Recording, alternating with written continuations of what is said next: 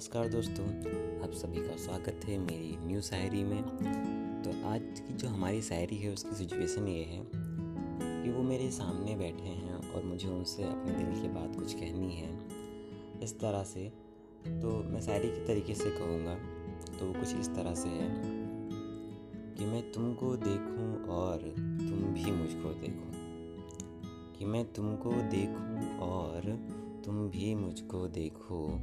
या पल भी आएगा एक दिन, या पल भी आएगा एक दिन कि तुम बैठो और मैं देखूँ।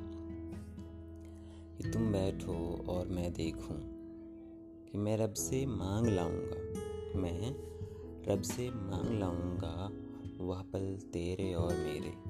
मैं रब से मांग लाऊँगा वह पल तेरे और मेरे, कहूँगा जान हो मेरी कहूँगा, जान हो मेरी, न रुखसत कर मुझे उससे।